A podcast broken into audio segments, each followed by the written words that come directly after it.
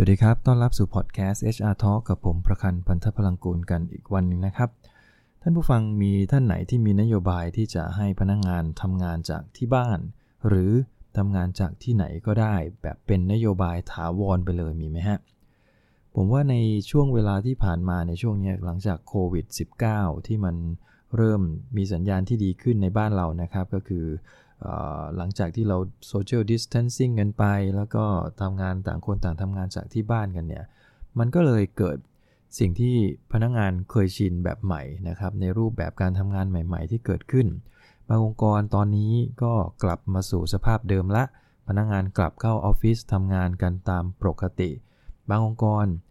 คิดใหม่ทำใหม่ โดยการเอาข้อได้เปรียบหรือข้อดีเนี่ยนะฮะจากที่เราเคยให้พนักงานทำงานที่บ้าน เอามาคิดต่อยอดออกไปอีกว่า แล้วถ้าปีถัดไปหรือว่าในอนาคตเลยเนี่ย ถ้าโควิด -19 มันหายไปเรียบร้อยแล้วเนี่ยนะครับ เราจะให้พนักงานทำงานที่บ้านกันอย่างต่อเนื่องได้หรือไม่ หลายองค์กรก็กำลังให้ฝ่ายบุคคล ศึกษาประเด็นเหล่านี้ หลายองค์กรเริ่มมีนโยบายออกมาชัดเจนมากขึ้นแล้วว่า ในอนาคตเราให้พนักงงานสามารถทำงานจากที่ไหนก็ได้ ไม่จำเป็นต้องจากที่บ้านเลย คุณอยากจะไปทำงานจากที่ไหน ขอให้มีผลงานส่งมาก็แล้วกันประมาณนั้น เพราะฉะนั้นในนโยบายแบบเนี้นะครับในต่างประเทศก็คล้าย ๆ กันนะครับ เพราะเดี๋ยวนี้ผมว่าข้อมูลต่างๆ มันถึงกันหมด ในอเมริกาเองก็มีการสร้างระบบที่เรียกว่า work from anywhere กันเหมือนกัน แล้วก็มี professor จาก Harvard Business School เนี่ยนะครับ ซึ่งเขาไปทำระบบแบบนี้จริง ๆ จังๆ กับหลาย ๆ ลูกค้าของเขาจากในบริษัทที่อเมริกาเนี่ยนะครับที่เขาเริ่ม ทำงานจากที่บ้าน เขาก็เขียนเป็นบทความชิ้นหนึ่งในฉบับล่าสุดเนี่ยนะครับของ Harvard Business Review ที่ออกมาเกี่ยวข้องกับเรื่องของการทำงานจากที่ไหนก็ได้เนี่ยในปัจจุบันเนี่ยเราควรจะคำนึงถึงเรื่องอะไรบ้าง ถ้าองค์กรของเราต้องการที่จะเอานโยบายเหล่านี้มาใช้จริง ๆ จังๆเนี่ยนะครับ ผมก็เลยถือโอกาสสรุปนะฮะข้อมูลต่างๆ เหล่านี้มาให้ฟังกันนะฮะว่า ถ้าองค์กรของท่านต้องการที่จะ ทำงานจากที่บ้านหรือทำงานจากที่ไหนก็ได้ โดยที่เราจะทำเป็นนโยบายจริงจังเลยเนี่ยนะครับ ว่าอนาคตพนักงานสามารถทำได้ สิ่งที่ต้องพึงระวังในเรื่องต่างๆ เหล่านี้มีอะไรบ้าง เรื่องแรกที่เขาเขียนขึ้นมาในบทความฉบับนี้ก็คือเรื่องของการสื่อสารระหว่างพนักงานด้วยกันเอง เราคงต้องทำระบบให้มันชัดเจนมากขึ้นนะครับว่าถ้าเราทำงานจากที่ไหนก็ได้เนี่ยวิธีการสื่อสารระหว่างพนักงานกับนาย พนักงานกับบริษัท พนักงานกับฝ่ายบุคคล หรือแม้กระทั่งพนักงานกับพนักงานกันเองเนี่ยเราสามารถที่จะสื่อสารกันด้วยช่องทางไหนบ้าง เราอาจจะต้องสร้างแพลตฟอร์ม ในการสื่อสารขึ้นมาภายในองค์กรเราหรือเปล่า สิ่งเหล่านี้คือคำตอบที่ต้องทำให้ชัดเจน คือไม่ใช่อยู่ๆวันดีคืนดีบอกเออทำงานจากที่ไหนก็ได้ แล้วกลับกลายว่าเราไม่เคยคิดเรื่องประเด็น การสื่อสาร การคุยกัน การทำงานร่วมกันแบบนี้เนี่ยนะครับ มันก็จะสร้างปัญหามากกว่าที่จะ สร้างความรู้สึกที่ดีให้กับพนักงาน และนี่ก็คือประเด็นแรกนะครับ เกี่ยวกับการสื่อสารระหว่างกัน ประเด็นที่ 2 ก็คือเรื่องของการแลกเปลี่ยนความรู้ภายในองค์กร จากเดิมหลายองค์กรเนี่ยมีทำ knowledge sharing กันภายใน เช่น ในแต่ละสัปดาห์จะมีการประชุมกันอย่างเป็นทางการเพื่อแชร์ knowledge ในการทำงานร่วมกันให้แต่ละทีม แต่ถ้าเราให้พนักงงานทำงานจากที่ไหนก็ได้ เราจะมีเซสชันในการ sharing knowledge แบบนี้อย่างไรได้บ้าง จะต้องมารวมตัวกันแบบนี้ หรือสามารถที่จะ access จากที่ไหนเข้ามาก็ได้ ก็คงต้องสร้างช่องทางแบบนี้ด้วยส่วนหนึ่งนะครับ กับอีกประเด็นหนึ่งเกี่ยวกับ knowledge sharing ก็คือ เวลาเราทำงานร่วมกันในบริษัทเนี่ยบางครั้งเกิดปัญหาในการทำงานในทีมเดียวกันเนี่ยนะครับ ผมก็เคยเห็นนะฮะเพื่อนร่วมทีมก็เรียกกันไปเฮ้ยเราไปคุยกันประเด็นนี้หน่อย แล้วก็ต่างคนต่างก็เดินกันไปที่ห้องประชุมเพื่อจะ เอาประเด็นเหล่านี้มานั่งคุยกันเพื่อถกเถียง หาทางออกวิธีการแก้ปัญหาต่างๆ ร่วมกัน ซึ่งส่วนหนึ่งมันก็คือการแชร์ ความรู้ที่มีแชร์ปัญหาต่างๆ เพื่อที่จะระดมสมองทีมงาน ในการที่จะวางแนวทางใหม่ๆ หรือแก้ไขปัญหาเหล่านั้นนะครับ ให้มันลุล่วงด้วยดี แต่ถ้าเราให้พนักงานไปทำงานที่ไหนก็ได้ แบบนี้มันก็ไม่มีโอกาสเกิดขึ้น แต่จริงๆแล้วองค์กรก็ไม่ต้องการที่จะทำให้ อีกสิ่งดีๆ เหล่านี้มันหายไปถูกไหมฮะ การที่พนักงานช่วยกันทำงานประชุมร่วมกัน หาแนวทางในการแก้ไขปัญหาระดมสมองร่วมกันเนี่ย อันนี้ผมว่ามันเป็นสิ่งที่ดีอยู่ละ แต่ถ้าเราเกิดนโยบายทำงาน from anywhere ที่ไหนก็ได้ เราจะรักษาจุดนี้ไว้ได้อย่างไร อันนี้ท่านจะต้องหาคำตอบให้ได้นะครับ ประเด็นที่ 3 ก็คือเรื่องของการสังคมการทำงานนะครับ ทีมงานความสัมพันธ์ร่วมกัน เวลาเรามานั่งทำงานในออฟฟิศ สิ่งที่เราจะสังเกตก็คือมันมีการพูดจาถ้อยทีถ้อยอาศัยกันมีการหยอกล้อสวนเสเฮฮาเนี่ยนะฮะในบรรยากาศในการทำงานมันก็เป็นไปด้วยดีนะครับ แต่ถ้าเราเริ่มให้พนักงานทำงานที่ไหนก็ได้ บรรยากาศแบบเนี้ยมันจะหายไปคำถามก็คือแล้วเราจะทำยังไงดีกับสิ่งที่มันหายไป โดยที่เรายังคงรักษาบรรยากาศทีมเวิร์กการทำงานด้วยกัน ประสานงานกัน ทีมงานที่มีอัธยาศัยไมตรีต่อกันแบบเนี้ยเราจะเก็บรักษาสิ่งเหล่านี้ได้อย่างไร สิ่งเหล่านี้ก็ต้องหาวิธีการเหมือนกันว่าเราจะมีวิธีการในการบริหารจัดการประชุมเพื่อสร้างบรรยากาศที่ดี สร้างทีมงานนะครับ สร้างความสัมพันธ์ที่ดีต่อกันได้อย่างไรบ้าง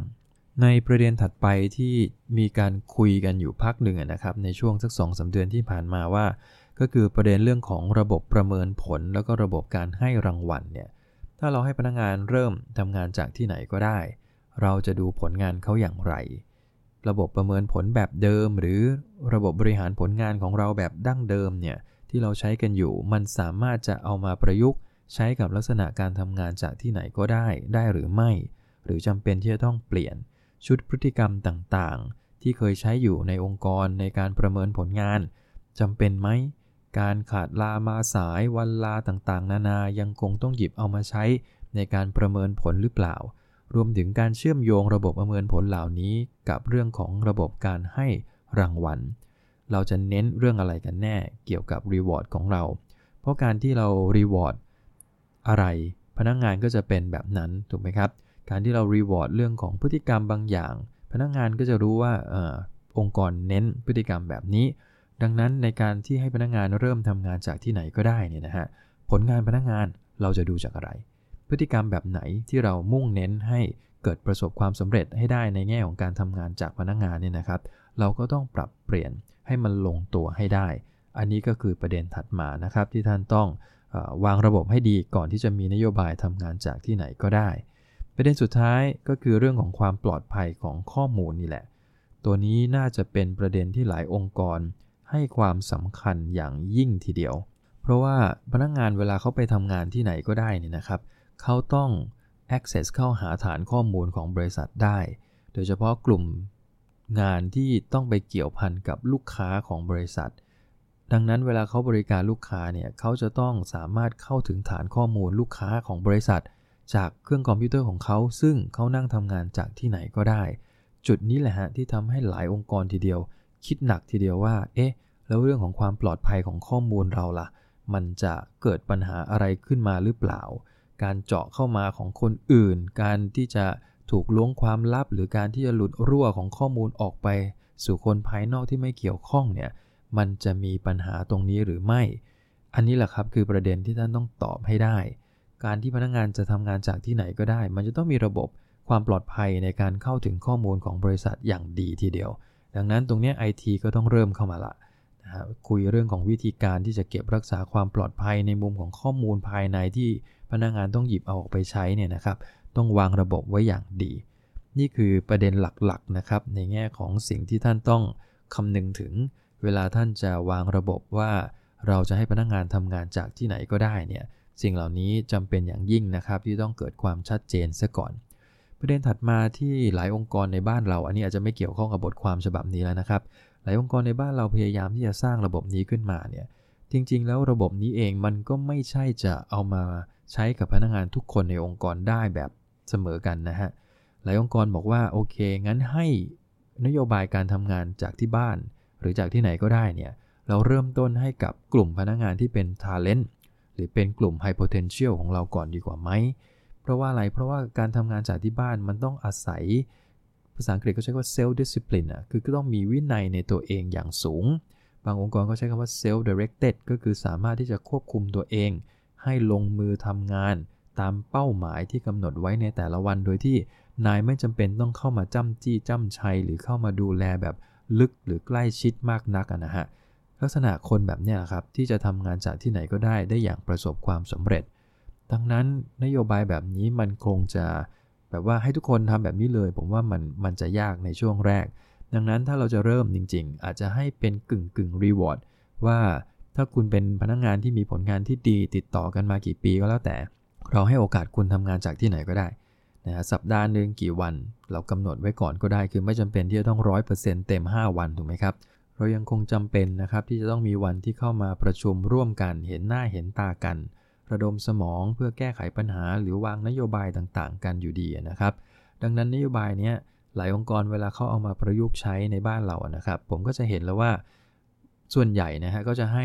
1-2 วันในสัปดาห์นี่แหละ ที่สามารถที่จะทำงานที่ไหนก็ได้ โดยที่หน่วยงานที่มักจะได้สิทธิ์นั้นหรือว่างานที่เกี่ยวข้อง แล้วก็สามารถจะทำได้เนี่ยส่วนใหญ่จะเป็นงานที่ไม่ได้เกี่ยวข้องกับการผลิต หรือมีสถานที่ทำงานแบบฟิกซ์ อุปกรณ์การทำงานต้องอาศัยของบริษัทเป็นหลัก ถ้าเป็นโรงงานเนี่ยอันนี้ยากหน่อยนะครับ ดังนั้น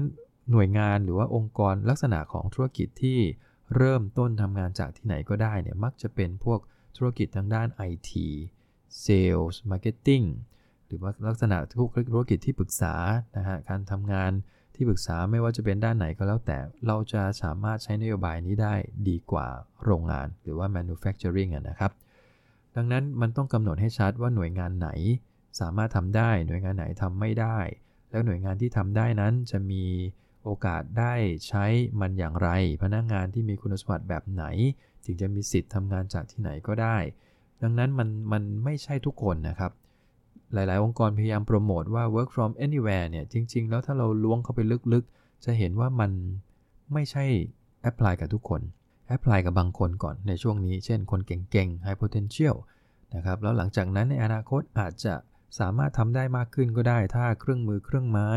วิธีการทำงานอุปกรณ์ต่างๆ มันไม่จำเป็นต้องเข้าออฟฟิศแบบเดิมเนี่ย เราก็สามารถที่จะประยุกต์ใช้นโยบายนี้ให้มันกว้างขึ้นกับพนักงงานหลายกลุ่มมากขึ้นก็ได้